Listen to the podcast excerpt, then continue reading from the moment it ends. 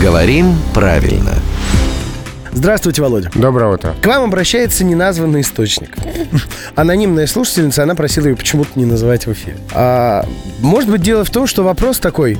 Смотрите, а, наша слушательница считает, что слово «мороженое» а, нельзя употреблять без слова «штук». Сейчас объясню. Дайте мне две штуки мороженых, там, три штуки мороженого, но никак не три мороженых, не два мороженых. Понимаете, о чем речь? Так ли это? Ну, ошибки-то здесь нет, потому что слово «мороженое» Да, оно по происхождению прилагательное, но оно, став существительным, сохраняет вот это свое склонение имени прилагательного. Как, например, слово «столовая» Мгм. или «учительская». Мы можем сказать «пообедал в трех столовых». Можем. Можем.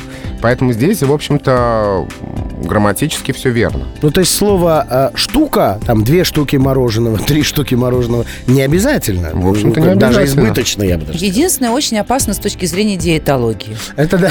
Вот. А моя знакомая диетолог говорит, что на мороженом можно поправиться, будь здоров, как. Там какие-то жиры Кому ты специфические. это говоришь? Ира? Правда? Да. Я же на одном мороженом, пирожном, тортиках, а Володя нет. А зато у меня горло часто болит после мороженого. Да прибудет с вами сила. Разве эта причина не есть мороженое?